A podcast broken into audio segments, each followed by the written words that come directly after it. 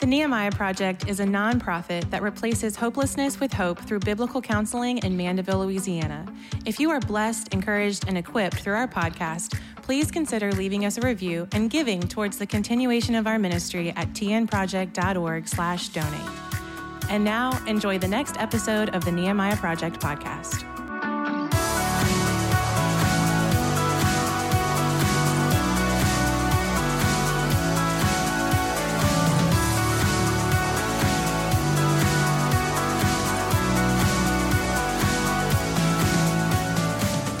Hello, everyone. My name is Mike Linstead. I am the executive director and co founder of the Nehemiah Project, and I am here with my ministry partner, Pastor Chad Wiles, who is the director of education and counseling at the Nehemiah Project. Chad, how are you doing today, bud? Good, good. It's a nice day outside, and Indeed. here we go. It is. We always talk about the weather, and the podcast comes out the week uh, next week. You know, Yeah, the week yeah, later, yeah. the week after. And uh, so I, I was listening to our podcast on Tuesday, and we said, "Yeah, it's freezing outside," but it was actually really hot that day when it came out. Yeah. So I was wondering if people listening knew. One week delayed. But um, today is a nice day, Chad. It's like a timestamp. Yes. You can you can know what it was like when we were recording.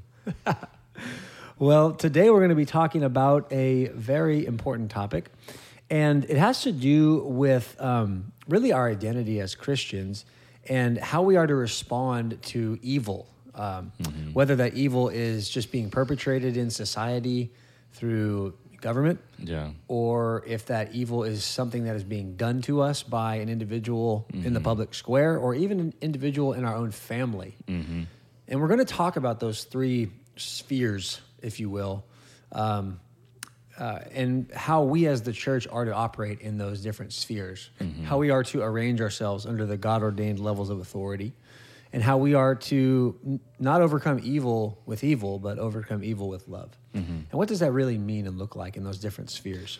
Yeah. And so um, we're going to be looking at Romans 12, um, kind of all over the place in Romans 12, but specifically we're going to we're going to teach through 17 uh, verses 17 through 21 in Romans 12, and then flow into that famous passage on the government in Romans 13. And we're also just going to be discussing from uh, different places in the Bible um, the principles that we learn from this section and how to apply those principles in your family life and in the public square. So, um, a very comprehensive topic today, Chad. But do you have anything to say before we get into it? Um, what I would say is, I think this is a very um, relevant topic to the day because of the things that we face in our government, but also just from a counseling perspective. I mean, no one comes to me because things are going well, but Right. a lot of the time there is someone who's been hurt by a, someone in their family, maybe a spouse, maybe an abusive spouse. Maybe they've been sinned against as a child, maybe even uh, physical or sexual abuse as a child. Um, and then the things that we see in our government. And it's very confusing for people to say, okay, I know I'm supposed to suffer well. I know I'm supposed to uh, respond with love. Am I supposed to let people get away with it? Am I supposed to just stay here and take it? Am I supposed to um, stay silent? Uh, It's a big question within the church, and a lot of well-meaning Christians trying to wrestle that out um, because of what the Word says. And so, our hope today is to bring some clarity to what that means to respond with love. Yeah. Um, what does that mean to live peaceably with all? What does Yeah. that mean to not avenge yourself? Does that mean not to do anything? Um, we'll see. Yeah, yeah, we shall see indeed. Well, I'm going to read from the beginning of chapter 12, and um, I'm actually going to read the entire chapter, and then I'll read. I might read all the way to 1310. It's, it's such a comprehensive section, and Yeah. there's so much in it. But let's begin at chapter 12, verse 1. Therefore, I exhort you, brothers, by the mercy of God, to present your bodies as a sacrifice, living holy and pleasing to God, which is your spiritual service of worship. And do not be conformed to this world, but be transformed by the renewing of your mind, so that you may approve what the will of God is, that which is good and pleasing and perfect. For through the grace given to me, I say to each one of you not to think more highly of himself than he ought to think, but to think so as to have sound thinking, as God has allotted to each measure of faith. For just as we have many members in one body, and all the members do not have the same function, so we, who are many, are one body in Christ, and individually members of one another. But having gifts that differ according to the grace given to us, whether prophecy in agreement with the faith, or service in his serving, or he who teaches in his teaching, or he who exhorts in his exhortation, he who gives with generosity, he who leads with diligence he who shows mercy with cheerfulness. Let love be without hypocrisy, by abhorring what is evil and clinging to what is good, being devoted to one another in brotherly love, and giving preference to one another in honor, not lagging behind in diligence, being fervent in spirit, serving the Lord, rejoicing in hope, and persevering in affliction, being devoted to prayer, contributing to the needs of the saints, pursuing hospitality. Bless those who bless you sorry, bless those who persecute you, bless and do not curse. Rejoice with those who rejoice, weep with those who weep, by being of the same mind toward one another, not being haughty in mind, but associating with the humble. Do not be wise in your own mind, never paying back evil for evil to anyone, respecting what is good in the sight of all men, and if possible, so as far as it depends upon you, being at peace with all men, never never taking your own revenge, beloved. Instead, leave room for the wrath of God. For it is written, Vengeance is mine, and I will repay, says the Lord. But if your enemy is hungry, feed him. And if he's thirsty, give him a drink. For in doing so, you will heap burning coals on his head. Do not be overcome by evil, but overcome evil with good. I'll stop there for just a moment. Now, what we see in that chapter really are two spheres um, with one focus. The focus is the church living in a way that is worship filled, right? That's what Paul says in verse 1. He exhorts the brothers by the mercies of God, because of what has just been taught in chapters 1 through 11, to then present their bodies as a sacrifice, mm-hmm. to, to literally sacrifice themselves on the altar of God. And by doing so, live in a way that is identified as one that is of worship. And so then he goes on to talk about how that life of worship is lived out in one sphere. That sphere is the sphere of special grace. That is the sphere as, of the church, the church gathered in particular. I mean, look at verse 5 just for a moment. It says, We are one body in Christ, individually members of one another. And all of the pronouns that are in that section are we, right? They're, they are plural pronouns. He's talking about one anothering. That's all he's talking about. So verses 1 through 13 in particular are talking about the church gathered mm-hmm. and how they are to act amongst one another. And, and really, this is the, the principle, uh, the ethical command being fleshed out of loving God and loving your neighbor within the gathering of the church. Right. Right? This is what it looks like practically. And he makes a pretty hard shift, although it's it's quite easy to not see it. Mm-hmm. If you look at verse 14, he says, Bless those who persecute you, bless and do not curse. And as I was thinking about this passage of scripture, Chad, mm-hmm. I thought Christians don't typically persecute one another. Um, if you look down the annals of history, church history, you have seen that, mm-hmm. unfortunately. Um, I'm thinking of you know the Paedo Baptists and the Anabaptists back during the Reformation period, and how a guy like Zwingli uh, was literally like persecuting the Anabaptists, and he would kill them. Yeah. But that's not common, right? That's certainly not um, how we are to act towards one another. So, so yes, it could apply to those within the church, but more likely it applies to those outside of the church being gathered because he begins to make this shift in verse 17 in particular. He says, Never paying back evil for evil to anyone, respecting what is good in the sight of all men. Mm-hmm. So now he's he's no longer talking about one anothering. Yeah. He's moving outside the walls of the church. He's he's looking at the church as they begin to scatter into their weekly routine. Mm-hmm. Mm-hmm. And now he's talking about how to love God and love neighbor as the church is apart from one another. Yeah. You see? And so that's really where this thing begins to, to proliferate out, if you will. And um, we're gonna we're gonna exposit verses 17 through 21. But before I get there, Chad, do you have anything to, to add on on what I've just said about the church being gathered in the sphere of, of special grace? Yeah, as you said, it, it's not supposed to be that inside the church that persecution happens. Yeah.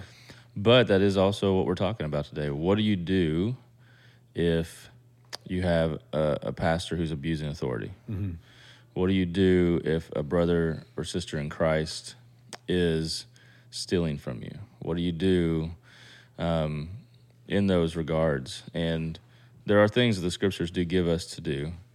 But as Mike is saying, the motivating factor is worship to God and love for your brother. Yeah. The motivating factor is not vengeance. There's a difference. Vengeance is getting justice, repaying evil for evil. Yeah. That is left to the Lord only.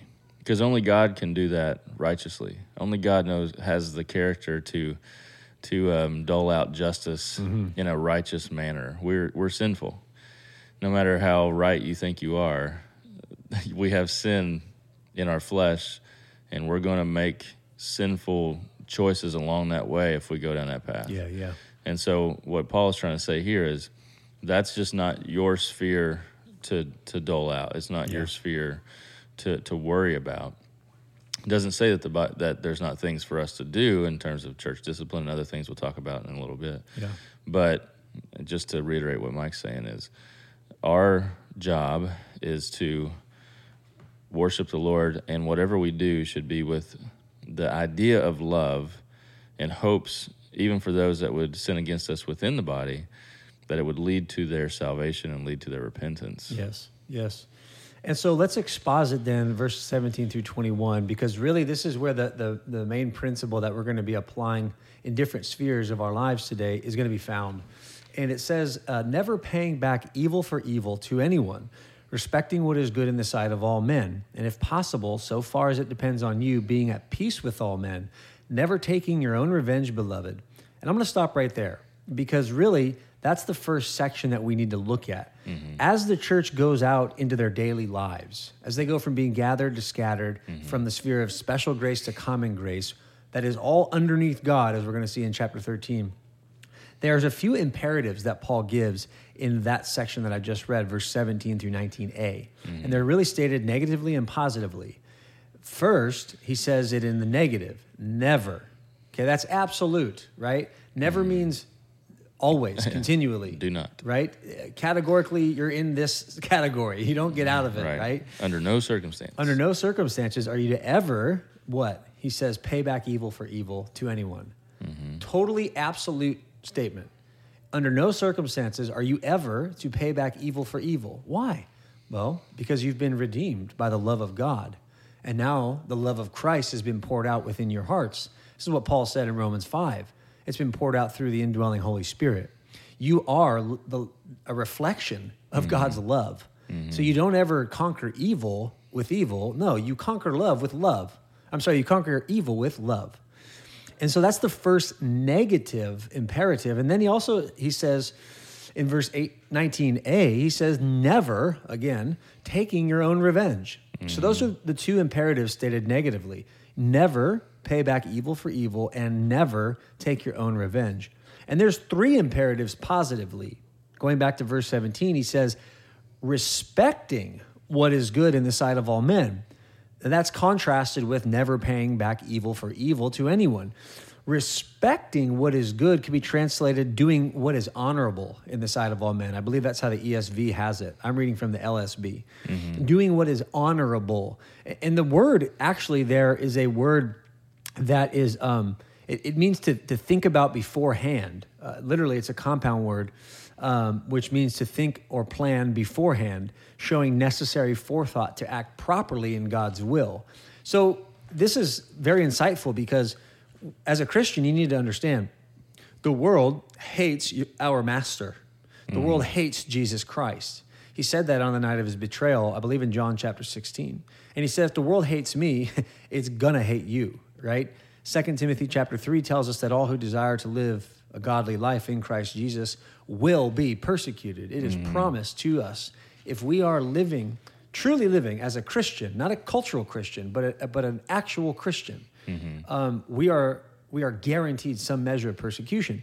And so we need to give necessary forethought on how to do what is honorable in the sight of all people in that particular circumstance in the public mm-hmm. square, mm-hmm. right? If uh, your kids are going to school, for instance, and they're saved kids, right? The second they stand up for God being the creator of the universe, mm-hmm. the biblical God, they will immediately be persecuted for that. Yeah. sit down and shut up essentially is what they're going to hear. That's that is not right mm-hmm. right? Mm-hmm. I may be over exaggerating possibly I was going to say, I don't right? think so. Depends on what school they're going to Right. but you see when we when we take a stand for the truth in the public square which is what he's talking about now the church is no longer gathered they're going outside the walls um, we need to give necessary forethought to what is honorable or what is good and remember god defines good for Yeah. us it's Yeah. that's an absolute term as well that's not relative or subjective he defines good by his law right Right. so that's the first positive imperative. And then he says, being at peace and also leave room for the Lord's wrath. He says all of that in verse 17 through 19a. Being at peace with all men is um, conditioned by what? Well, that's at the beginning of 18. If possible, so far as it depends upon you, right? We need to uh, do what Romans 12 9 says and let love be without hypocrisy. We need to execute what the Bible teaches in terms of Christian ethics, which is to love our neighbor, right? This could be said in a lot of different ways, right? Um, but just for the sake of time, being at peace with all men um, doesn't mean, okay, doesn't mean live in a relativistic bubble. Yeah. Okay? Yeah. The idea of peace in the Bible is actually quite combative when you start to look at it. It, it. It's tied in the Old Testament to Yahweh himself, for he says Yahweh is peace. I believe that's in the book of Judges. Mm-hmm. And so when we think about God's peace, um, that, that peace has an enemy. It's the Yeah. darkness of the kingdom of darkness, Yeah. right? The, the, the sons of disobedience hate God, and therefore they're at war with him. There's no peace. Mm-hmm. So, first and foremost, those who are not at peace with God likely will not be at true peace with those who are of God. Mm-hmm. But that doesn't mean that we, this is what Paul's saying, shouldn't make every effort to be at peace with them. That's right. So let's just think of maybe one or two applications, Chad, of this. Well, let's take. Um, we went to the school board meeting, right? Mm-hmm.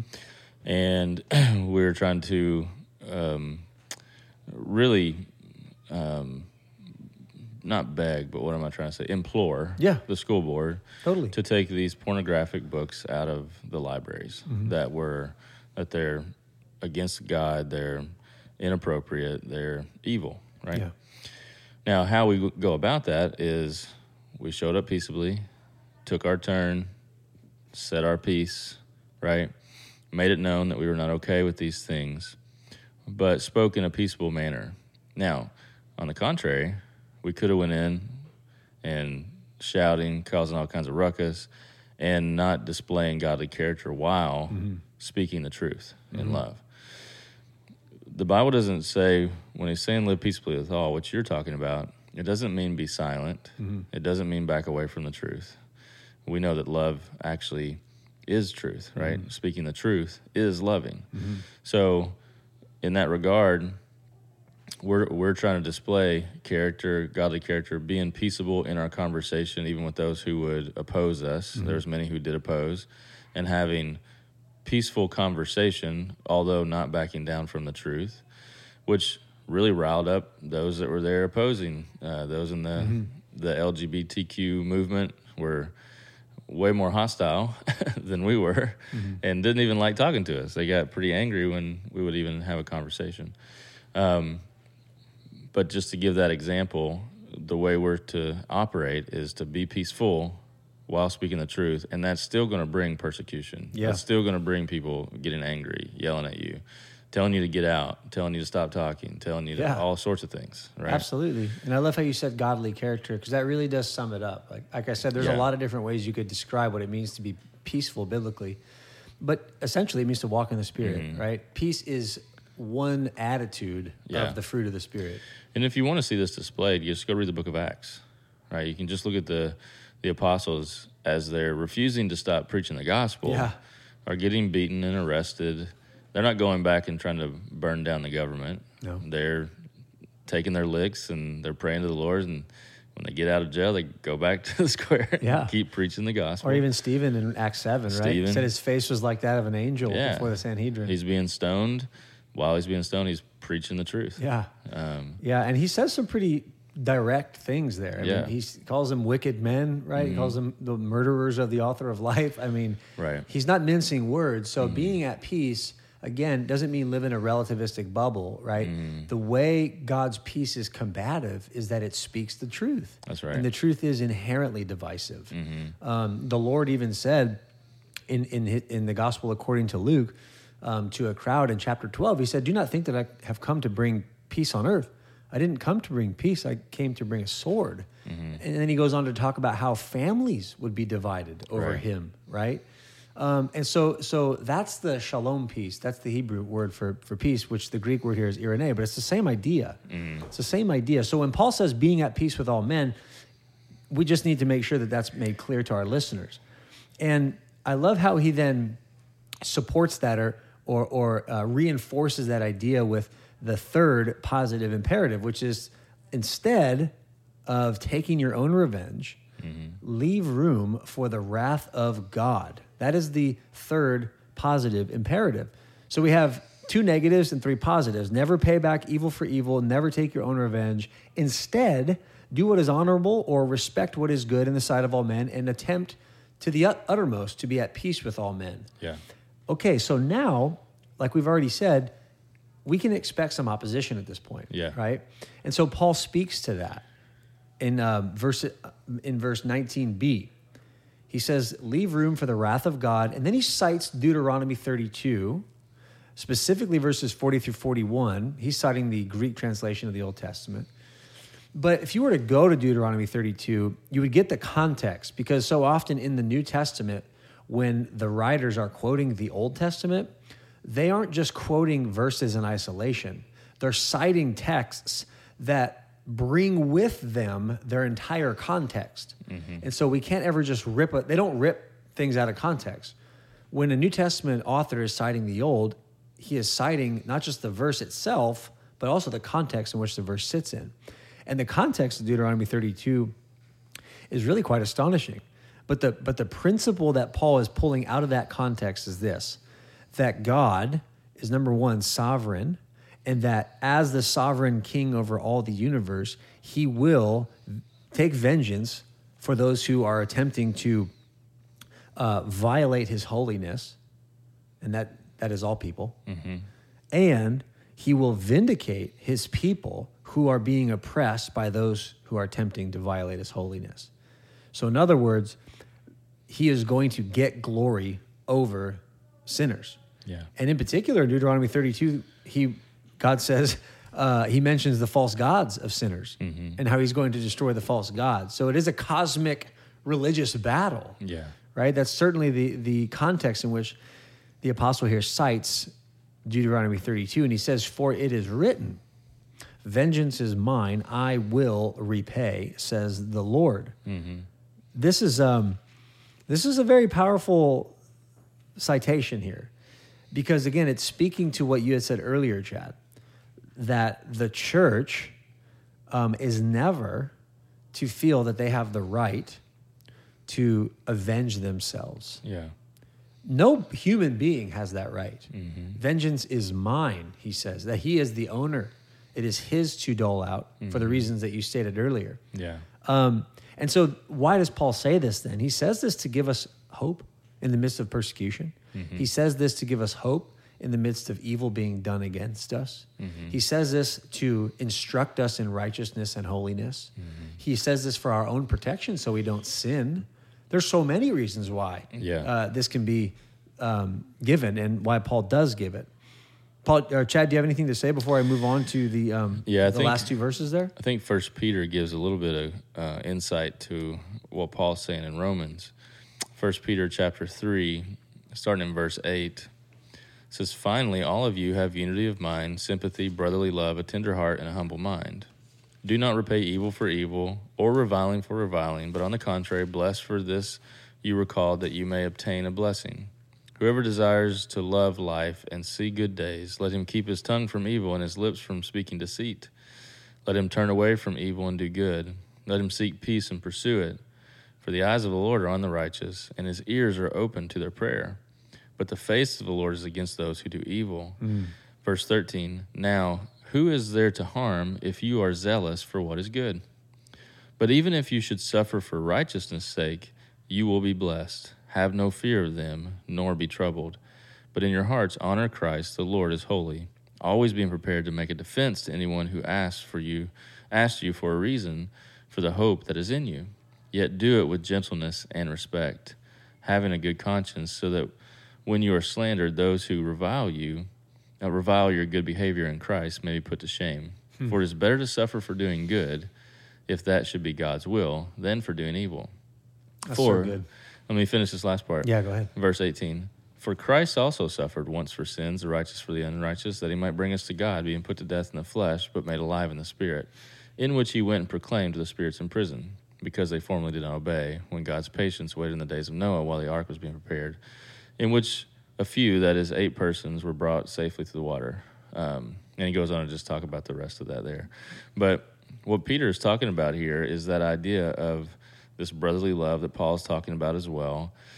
And really, what's at stake is the Lord's favor and blessing for us, right? He says when he's quoting, um, I forget which uh, chapter of the Bible he's quoting I here. think that's Psalm 34. Yeah, Psalm 34 Yeah. When he says uh, in verse 12 of Psalm 34, For the eyes of the Lord are on the righteous, and his ears are open to their prayer, but the face of the Lord is against those who do evil. As you were talking about, this command is to protect us from our own sin too in, the, in the process. And also knowing that God will um, repay evil. What we do know, and you have to have a an eternal perspective, that those who would sin against you will either have their wrath satisfied by the blood of Jesus because they come to saving faith and, and you giving a defense for the hope that is in you as they see that in you while they're sinning against you may bring them to salvation, which is the same thing that happened for you. We, we deserved wrath, and Yeah. that was cared for or taken care of on the cross. Or even if it seems like they get away with it in this life, they will spend eternity apart from God in a place called hell. Mm. God will get vengeance on evil. It's not a if or if he's going to do something. It is a when and how Yeah. situation, right? Yeah. Which gives us that peace to know that we don't have to re- repay evil for evil. We don't have to get vengeance for ourselves. All that we have to really think through is how do we remain faithful in the face of suffering? Yeah. How do we trust Christ in the face of suffering? How do we make the faithful, loving choices to those who would sin against us mm-hmm. in, in in very egregious ways, even? And that kind of takes us to we can talk about it a little bit now, Mike, if you want to, but those spheres of authority in the church, in the world, and in the family. Let's pause that for a second. Let's finish this this verse here. Okay, go ahead. Yeah, because because this is the this is the principle. Like we just need to cap it, right? Yeah. He says, "Don't take vengeance at all in any of those spheres of authority, no matter what. Never, right? Avenge yourselves." That is an absolute statement. Yeah. And in verses 20 through 21, Paul just quotes, he cites in verse 20 Proverbs 25, 21 through 22. It's just a verbatim citation. Mm-hmm. And he says, But if your enemy is hungry, feed him. And if he is thirsty, give him a drink. For in hmm. doing so, you will heap burning coals on his head. And then he essentially interprets the verse in verse 21 do not be overcome by evil, but overcome evil with good. That word overcome is in the Greek meaning to conquer. Like, Yeah. Conquer evil with good. And this really is just an extension of, of Romans 12, 14, when he says, Bless those who persecute you, bless and do not curse. It is an emphasis on Romans 12, 9, which I read earlier. Let love be without hypocrisy mm. by abhorring what is evil and clinging to what is good. So, how does love conquer evil? Yeah. It doesn't conquer evil by becoming evil. It conquers evil by staying love and exercising love Yeah. right? And th- that's really the, the, the principle that we have to now take and apply in those three spheres of authority that you mentioned. Yeah. In the family, in the church, and in the government. Yeah. And um, those three spheres have been designed by God, and there are different instances of delegated, legitimate delegated authority in each one of those spheres. Those spheres interact with each other, but they each have their own jurisdiction. Yeah. And so we're going to talk about how to conquer evil with love in all three of those spheres at this point. Do you want to just go straight into the government because that's Yeah. what, how he flows into it? We'll start with the government. Yeah. So notice he says at the end of verse 12, do not be overcome by evil, but overcome evil with good. Every person is to be in subjection to the governing authorities, for there is no authority except from God, and those which exist have been appointed by God. So that's verse 1 of chapter 13. Mm-hmm. And when you take the, the chapter out of there and you just read it like a letter, Yeah. you can see the flow, Yeah. right? Paul is, is still talking about the church being scattered, the church leaving the walls and going out into their daily life and being the church. That is to say, uh, loving God and loving neighbor. And as they do that, as we attempt to be at peace with all men through loving them uh, rightly by telling them the truth, um, and, and, and so on and so forth, he is assuming that there's going to be people who abuse us. There's going to be people who persecute us. That's assumed in, in the section we just read. So now he says every person, literally every soul in the Greek, is to be in hupos, hypostasos, in subjection. That literally means underneath the um, ordering, under arrangement to the governing authorities. So when we go out into the sphere of common grace, which is to say the public square, Yeah. every person is, all, is, is to subject themselves under King Jesus. Yeah. He is the king of the whole universe, right? Yes, there are different spheres of authority, but all of those spheres are under his authority. Yeah. Our framers got it right. One nation under God. Yeah. That's where they got it from, mm-hmm. right? Mm-hmm. One nation under God. And so, why is this relevant to those who are being persecuted? Because the temptation to execute your own vengeance is going to be there. You're going to want to fight evil with evil. But Paul is saying every soul is underneath the authority of God. And he's given human government as a means to restrain evil in society. That's how God restrains evil in society. That is one of the means through which he does it.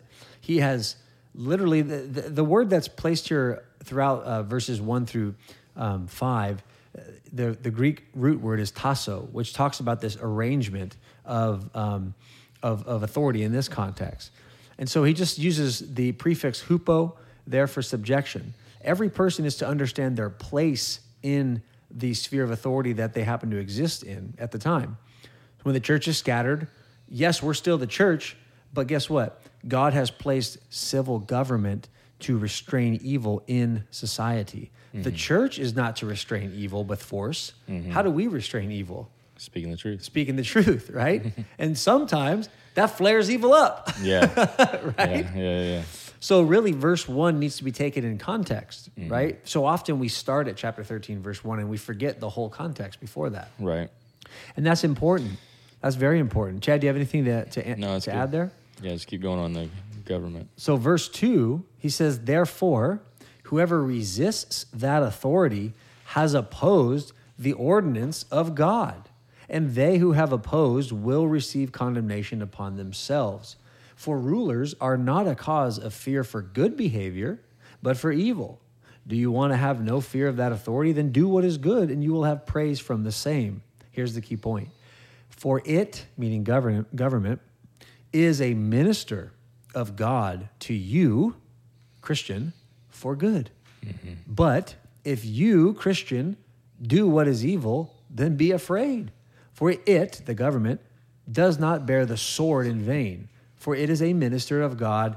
And here's the key word that connects us back an avenger who brings wrath on the one who practices evil. Mm-hmm. So, Christian, Paul is saying this when you go out and you make every attempt to be at peace with other people through the means that we've talked about, at some point, evil is going to be done to you.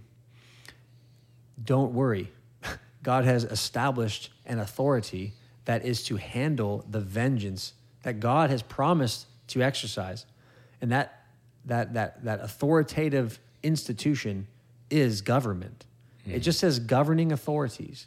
It doesn't say actually kings or president or anything. We're going to get to that in a second.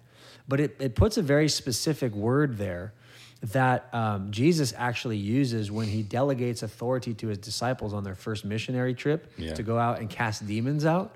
He gave them that authority. It's the same word here, exousia in the Greek. Now, the question for us in our day and time, because that's the theology there, right? Yeah, we yeah. have something that God has ordained in the public sphere that's going to be the vehicle of his vengeance. So, Mm-hmm. Christian, you don't have to do it, you don't have to take it. Don't try to overcome evil with evil. Okay, that's the point, right? Mm-hmm. God is the ordained minute, or I'm sorry, the government is the ordained minister of God to do that. So let's apply it to the American context. Mm. What is the governing authority in this nation? It's the Constitution. Mm-hmm. It's not the president. It's not the legislative branch. It's not the judicial branch. Those three offices have been instituted by our founders, and all three of those offices get their job description from this document called the mm-hmm. Constitution. Mm-hmm. Okay? Now, um, that's very important to remember. But before I move on, I want to also say this.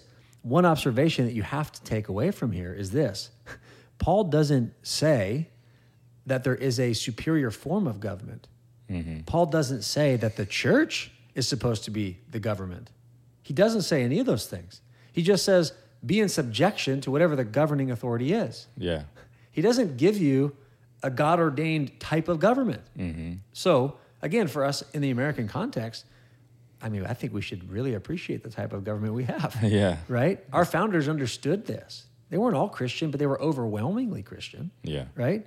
So, so let that just be known and observed that Paul is not advocating for a type of government, and he is not saying that the church should be should make its goal to become the government. Mm-hmm. Um, and then again, we should remember that the governing authority in our nation is not a person, but a document. Mm-hmm. And the persons now who fulfill, who are filling those offices, they have legitimate delegated authority by God, whether or not we like them, mm-hmm. right? Whether or not we care for them, Yeah. whether or not we agree with their policies. Because notice when when Paul wrote this, you know, who was the emperor? It was Emperor Nero. Yeah. Now, it was before AD 64 when Paul wrote this. I think he wrote it in 54 or 57 AD. Let me just check my notes here. Oh, I didn't write it in this Bible. I think hmm. it's 54 or 57 AD.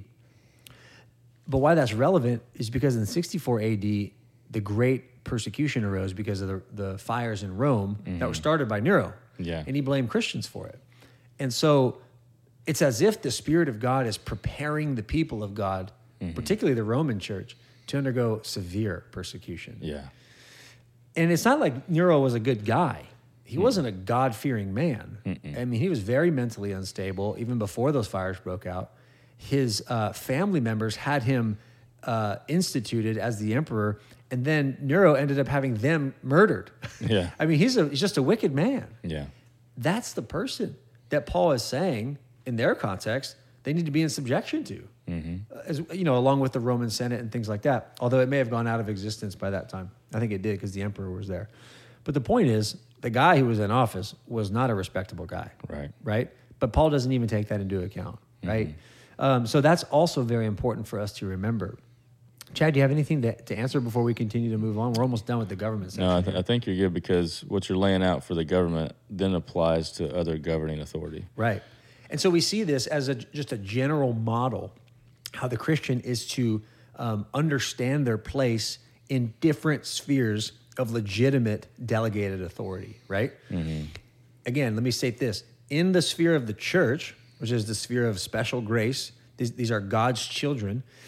The whole Bible tells us how we are to act there and he's given us leadership structure, elders, deacons, etc. Um, and so there's a there's a very clear structure of governance all underneath that lordship and headship of Christ. Yeah. Jesus is still Lord outside the walls of the church, but he's also just like he provided a governance structure in the church, he's provided one outside the church, right? And they are the ones who have the legitimate um, um, authority to bear the sword. Look at verse four again. For government is a minister. That's the Greek word deacon, diakonos, servant. It's the table waiter of God, right? Yeah. Doling out his vengeance, keeping law and order in a society. Um, and we're going to talk about that in one moment. But it's it is God's minister to you for good. But if you do evil, church, then be afraid, for he doesn't bear the sword in vain, for it's the minister of God, an avenger who brings wrath on the one who practices evil. Verse 5 Therefore, because that's true, it's necessary to be in subjection. Same word as in verse 1. Not only because of that wrath, you don't want to experience that um, executed through the government, right? But also because of conscience. Um, you know, you know that government has legitimate authority. Yeah. Um, you don't want to violate your conscience by going against that. Right. And I think one thing that I know I need to repent of for sure, and I'm sure many of our listeners do, is we also need to honor those who are in authority. Yeah. That's what we get from uh, First Peter chapter 3 Mm-hmm. We need to honor those are, who are in authority. Actually, I think it's First Peter two seventeen. Um, what does that mean? Well, if you don't like the guy, don't say anything. Yeah. right? Yeah. Um, you, you don't need to go, let's go, Brandon. Right? Yeah. I mean, we all know what that means, right? That is not honoring the individual who's in a legitimate office of authority. Yeah. Right? As ordained by our Creator. That's right. Just keep your mouth shut, right? and pray, knowing that the Lord is the one who's put them there. And this brings in another theological point, but Yeah. God is bringing about His plan, and sometimes He brings His plan about through evil means, through evil men. Right. And so, the government we have is under the sovereignty of God. The and God is working out His plan. None, none of this is by accident. Right. And so we should certainly pray for righteousness. We should pray for for good leaders, but we should pray for the leaders that are there that maybe they're not good. Yeah. First Timothy chapter 2. First of all, um, then I exhort that petitions, prayers, requests, and thanksgivings be made for all men, for kings, and all who are in authority, so that we may lead a tranquil and quiet life in all godliness and dignity. Mm-hmm. Yeah, if we have a wicked ruler like Nero, right, mm-hmm. or whoever may be in office, we need to pray for their salvation, mm-hmm. right? Ultimately, yes, um, Paul is not advocating a, a ecclesiastical takeover of the government, but if the dude becomes a Christian, Yeah. that's fine. Yeah. right? He's getting in the right he's getting in the game then. You Yeah, know? yeah, yeah, yeah. There's nothing against that, right? We are to evangelize our elected officials. We Mm-hmm. are to evangelize all people. Right? But I want to go back to what you just said. Mm-hmm. Because when Paul says that the government is a minister to God, this has more points of application than I think most people like to remember. Okay, yes, the government, um, if it is if it is being, let's say, inhabited by God haters, right? Um, God is still sovereign in that, That's right. and God has placed them there. Mm-hmm. I don't have time to go through all of the Old Testament to mm-hmm. show you Isaiah 10, Isaiah 45, Cyrus, Isaiah mm-hmm. 10 as king of Assyria, Daniel 4, Nebuchadnezzar, right? All of these wicked pagan kings that God used and put in office and then used to judge his wayward people. Mm-hmm. You see, look, if the people of God, right, if the external, quote unquote, people of God, the visible church, if they are involved in wickedness, mm-hmm. if a nation is involved in sin, mm-hmm. right, it's only righteousness that exalts a nation. Sin is a disgrace, and God is not mocked. Whatever that nation, whatever the people in that nation, including the visible church, are sowing, Yeah.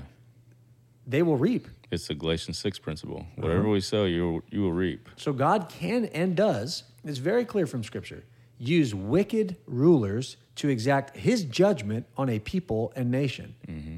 Right? So let's put it in the American context. We've been murdering babies for years now. Yeah. Millions, millions of people are dead because of abortion. Mm-hmm. 1000000s mm-hmm. Okay? We, we have made justice a mockery in the mm. court system. Look at what mm. they're doing to Donald Trump. I mean, whether or mm. not you're a fan of him or not, which really isn't the point. Look at what they're doing, right? They, they should, if they want to be just, they need to do this to every single elected official who has ever abused any type of power. Yeah. Right? Yeah. That's what we need. That's justice, mm-hmm. right? This is partiality, what we're seeing. Yeah. Right? A two tier justice system. That's a mockery in God's sight. Look at our money. Our money is worth nothing, mm-hmm. right? Warren Buffett said years ago that in his lifetime, the dollar has depreciated 95%. Yeah. We, that's a mockery of, of truth and justice in God's sight. He hates dishonest scales, mm-hmm. right? Look at the mm-hmm. book of Proverbs. I could go down the line. Americans, we are reaping what we have sown for generations. We Right. talked about this on our last week's podcast in the sexual context, right? So, if you don't like the people who are in office right now, if you think they're God haters, God's still sovereign. Mm-hmm. That's the hard reality. Mm-hmm. Now, to balance out what I've just said, we also have been given a huge gift in this nation with our Constitution. Yeah. But again, we have said, "Oh, I don't want to talk about politics. I don't. I don't care." Right? okay. Well, someone does care, and the people, unfortunately, who care, also by and large, don't love the God of the Bible. Yeah. It seems right. Of course, I don't know that, but that's Right. just what it seems like mm-hmm. based on the laws that are being enacted. Mm-hmm. So uh, we need to understand that yes, government as an institution has been given legitimate authority from God, but it serves His sovereign purposes, mm-hmm. and whether or not that is positive for the people of God or negative for the people of God, God is still sovereign. That's right. and so we should never, going back to the first principle now, um, avenge ourselves when evil is done to us. Yeah. W- really, what we need to do is be the church, evangelize the lost, exalt Christ, and edify one another, and pray for individuals and the nation at large. This is what we need to do. And that's all I'm going to read for the government because those are the principles now that we can take and apply into different contexts. That's right. So I'd like to, to switch over to now the, maybe the family. Yeah. So, just like with the government, God has created or set up a governing authority within the home, within the body, um, or within the marriage. And so, we know this from Ephesians chapter 5, but God has designed it that the, the husband would be the head and the wife would submit as, as the church does to Christ. You can see this in um, Ephesians 5, verse 20, um, 22 through 31. I won't read it all, but you can see there very cl- clearly Wives, submit yourselves to your own husband as to the Lord, for the husband is the head of the wife, as Christ is head of the church, his body, and is himself its Savior. Now, as the church submits to Christ, so also wives should submit in everything to their husbands. And then, husbands, love your wives as Christ loved the church and gave himself up for her, that he might sanctify her, having cleansed her by the washing of water with the word. Um, and so, God has designed the family unit to have a governing authority within itself. The husband being the the the priest king of the home, if you will, the one who is leading as unto the Lord, and um, sanctifying the wife and the family. We can talk about children as well in Ephesians six, but to raise them up in the discipline and instruction of the Lord is to be the the priest of the home, the pastor of the home Prophet of the home, yeah. Yeah. Speak the word of God. speak the word of God and, and uphold the word of God in his home. Now, with that being said, we know that there are abuses of that authority, that there are uh, many husbands who have either abdicated that role in a, in a sluggard type of way or in a um, given way to the wife. We know because of the curses in Genesis 3 that the wife's going to keep trying to take the role of the husband and step into the leadership role in a way that's that's not good. And that causes great division and strife and it, and it, sometimes it causes abuses, um, physical abuse, sexual abuse, things of that nature within it. So what do we do um, when those things are happening? Do we just turn the other cheek and say, Right. Okay, well, my husband's abusing me, so I guess I'm just going to sit here and take it. No, that part, part of God's grace is He has given the the family, His children, those who love Him, certain means by which to handle those things with love. Because remember, love is girded by the truth. The truth is uh, that is sinful of a husband to do. Uh, the truth is it's sinful for the wife to try to take the authority of the husband. Yeah, and love also doesn't allow sin to continue to plur, plur, uh, plurif, proli- I can't say that word, proliferate. yeah, yeah, yeah, for sure. And this is where there's a little bit of bleed over, right? Because for the family to function well, the family is meant to function within the context of the church, right? And the church helps function in these regards, meaning if a wife is being abused by her husband, this is her protection is the word of God and her elders, those that are shepherding the flock, to to intervene, to step in, to um, rebuke the husband, to challenge the husband, to set up safe parameters. Maybe it would mean a, a time of separation physically um, to provide a place for the wife and the children to stay while the husband is repenting if he's repentant and rebuilding trust and and operate in a way that's honoring to the Lord.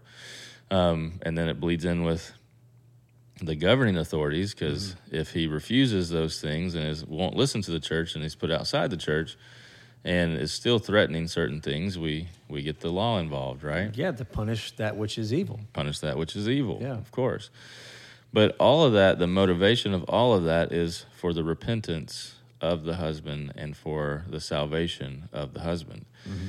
The God has also provided divorce. Now, we don't believe that divorce is God's design or best, but the two caveats in Scripture that, that Christ gives because the wickedness of men is for adultery or for abandonment, which physical abuse would be under that category. Mm-hmm. And so church discipline comes into play, right? So, how does that play out? Well, the elders in the church come in with the church discipline in Matthew 18. We're going to them, we're rebuking them. If they refuse to repent, we take two more. If they refuse, we bring it to the church. If they refuse, then we treat them as an unbeliever, which then brings it into 1 Corinthians 7, where Paul, speaking to husbands and wives, is talking about what do you do if you're living with an unbeliever? Well, if they consent to live um, with you as an unbeliever, this starting in verse 12 of 1 Corinthians 7, says, uh, To the rest that I say, I, not the Lord, that if the if any brother has a wife who is an unbeliever and she consents to live with him, he should not divorce her. If any woman has a husband who is an unbeliever and he consents to live with her, she should divorce him. For the unbelieving husband is made holy because of his wife, and the unbelieving wife is made holy because of her husband. Otherwise, your children would be unclean, but as it is, they are holy. But if the unbelieving partner separates, let it be so. In such cases, the brother or sister is not enslaved. God has called you to peace. For how do you know, wife, whether you will save your husband? How do you know, husband, whether you will save your wife? Mm. What are the principles here? Well, the main point here is that God has called you to peace. Mm-hmm. Consenting to live is under the the guise of a peaceful home. Uh, if your spouse is an unbeliever, proven to be an unbeliever, but they're willing to live in a way that's peaceable, mm-hmm. You're not in danger, they're not harming you in any sort of way, then you should stay and you should follow the first Peter uh, principle in First Peter three that a wife who would have an unbelieving husband would win him over by her her conduct and her mm-hmm. her prayers, right? Mm-hmm. Or a husband would live with his wife in an understanding way, so his prayers would not be hindered, mm-hmm. right? Because the purpose there is the gospel. Yeah. But if they're unwilling to live peaceably, meaning they abandon through just leaving altogether, you're free to let them go. Or this is where abuse comes in. This is where you have to use theological processes, right? Mm-hmm. As you see, we're bringing different the- theologies in here they may be willing to pre- to be physically there, but someone who is abusing and causing harm and evil is not one who is consenting to live in mm-hmm. a peaceful way. Mm-hmm. In that regard, the spouse who's being abused also has freedom to let them go because you don't know if you can lead them to Christ or not. Yeah. But this is a long process, mm-hmm. and you see how the cat the the way God has structured everything is there for protection. If you're in a church that has biblical elders and who practice church discipline, which you should be if you're not, then you have a protection there. You have a church family that can help walk that through with you to help maybe even provide a place to stay for a while or to keep you safe or to mm-hmm. help you navigate those issues if the police need to be involved if it's to a certain degree mm-hmm. and and all the way helping you to even rebuke that abusive spouse in hopes that they would repent. And this is not usually in the, the scenario that I'm painting, which is an ext- the more extreme scenario, of course. This is not a, this is going to take a couple days and we got this all figured out. This is walking yeah. through, this may take a year, two years, three years. It may take a long time to restore this marriage in a God honoring way. Mm-hmm. But that you would have the governing authorities to help walk through that yeah. with you. Yeah. Yeah, and that's very good. And I want to I want to go back to the government example because this will help um, lead us into that conversation of okay, well, if we're taking um, what is good and what mm-hmm. is evil as being defined by um, what some people call the natural law of God, mm-hmm. as expressed in the Ten Commandments, yeah, the first table and the second table of God's law. Um, well, then what part of what parts of those two tables are is each sphere responsible for. Yeah. Right. And so I would put this forward. Um, I would put this forward, and I think that um, I think that you'll see why in just a moment. The first table of the law, looking at Deuteronomy chapter five, verses six through fifteen, um, all has to do with the vertical relationship between man and God. Right. Um, you shall uh, have no other gods before me. Commandment number one. Number two, you shall not make an idol for yourself. Commandment number three, you shall not take the name of Yahweh your God in vain. Commandment number four, observe the Sabbath, keep it holy, right? Yeah. Those all have to do with your relationship directly to God, right? Now, the government, um, if you're a Baptist, if you're a Presbyterian that holds the old school Westminster Confession, you may disagree with this, but the government really shouldn't be enforcing that table of the law, right? Um, it's not the civil magistrate's place to enforce the worship of its subjects uh, in their worship to God, Yeah. right? That's that's the conviction of of uh, myself and, and many other people based on how we see the Scripture. Um, I know not everybody believes that. Uh, certainly, if you study um, 2,000 years of church history, the church has gone on, you know, to both sides of the spectrum on that. There are people who believe the state should enforce that. There are other individuals in the church who don't believe that. Yeah. Um, and the only reason I'm bringing this tangent up is to let you know that it is an issue that has been thought through, and both sides of the spectrum have been put in force by legitimate Christians, right? Yeah. But I would I would strongly argue against that. Um, I would strongly argue against that the civil magistrate, the government, the governing authorities should enforce a state religion. Um, so the reason why is that what if that person's not a Christian? What if that person's a Hindu? What if the person's an Islamic, right? Yeah. Now the state religion is going to be Islam. The state religion is going to be Hinduism. The state religion is going to be whatever, right? Yeah. So I think it breaks down under the weight of Scripture. Um, I think that uh, Scripture teaches that the sphere of authority that is to enforce that is the church. How do we enforce that? Through love? Yeah. That's how we enforce one's worship to God. Mm-hmm. We preach the gospel. The mm-hmm. church has been mandated with the gospel Right. to go out and make disciples of Yeah. many nations. So, as it pertains to the, the natural law of God, the first table is under the sphere of the authority of the church. Um, that's my. That's where I'm mm-hmm. going. That's where I'm going to hold it. Yeah. Yeah. Now, commandment number five on the second table: honor your father and your mother. That's not the government's job. That's not the church's job to make sure that everyone's kids are honoring their father and their mother per se. That's primarily the family's job. Right. Primarily the husband's job. Right. Now, again, like you said, and like we stated, the different spheres are going to have some overlap. They're going to play into that. Mm-hmm. But the government should never get involved in making sure kids are honoring their father and their mother. Yeah. I don't believe they should. I believe that Yeah. Mm-hmm. God's given that to the church, but primarily to the family. How does the church involve? Pastors, you need to be teaching that. Yeah. You need to be preaching that, Yeah. right? Equipping equipping the the fathers and mothers on how to how to have family worship and to teach those disciplines to Yeah. their children. But ultimately, that's given to the sphere of authority in the family. Yeah. Okay, then on the second table, you have commands six through 10. You shall not murder, commit adultery, steal, bear false witness, or covet. Mm-hmm. Shall not do any of those things. Yeah. That's where civil government's going to find its resting place. That's right. That's where you should be legislating. You should be legislating according to that. Uh, laws against murder and other forms of physical harm, right? Yeah. Uh, laws against committing adultery, right? Divorce, right, would be an example of, of laws uh, governing that. Stealing, obviously, property laws, etc. You go down the list. Now, how is coveting? Coveting's a part of that stealing and committing uh, adultery and, and murder and all these things. Coveting's the heart behind that. So you can legislate according according to those things. Yeah. Um, but I, but I hope that that points it out to you guys that the the natural law of God, as expressed in the Ten Commandments, really is divided up into three spheres of authority. The church governs. Um, has been tasked with the gospel presentation, and that governs one's relationship to God. Then you have the family, and then you have civil government Yeah.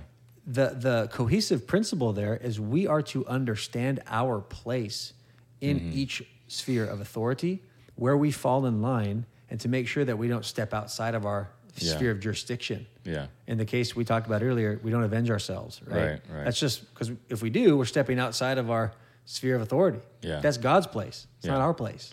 That's right. And what God has set up is, once again, love. We're trying to push towards obeying and honoring the Lord, honoring Christ. I think a, a good thought in your head to say, okay, what do I do in these harder situations is love also doesn't enable sin. Mm-hmm. So if someone sexually abuses a child and, and you find out about it, then you should tell the police Yes. and, and get authority involved because we don't enable sin. The goal is to see uh, repentance and reconciliation down the line, and reconciliation doesn't always mean that person gets to have a relationship with the one they've abused. Yeah. But um, that's for a whole other podcast. But just to play that thought out, Yeah. um, and so, with a, a drug addicted uh, family member, you don't enable sin. Um, you you set a path that they could repent and be restored, but you don't enable sin. With a spouse who's abusive, we don't enable sin. And I want to say one quick thing about abuse because that gets thrown around too easily. Here's the definition for you: If someone is using their power to lord over and suppress someone else, that is abuse. In every relationship there's sin. There's sinning against one another. So just because your husband or your wife yells at you that doesn't mean they're being abusive right? There's a difference between that and someone physically or or lording over in a way that is that is um, uh, evil against Like the if they're consistently yelling at you, constantly shouting. Well, if they're threatening, or if they're or if they're um, demeaning you, or they're Mm. manipulating you, like there's a It's hard not to shout. It's hard to be Yeah. shouting and not do any of those things. Though. Yeah. And once again, this is where the spheres of which the Lord has set up, the scriptures, Yeah. elders, there's people that you can talk to that can help you decipher through what's going on and, and how to how to navigate those things. Yeah.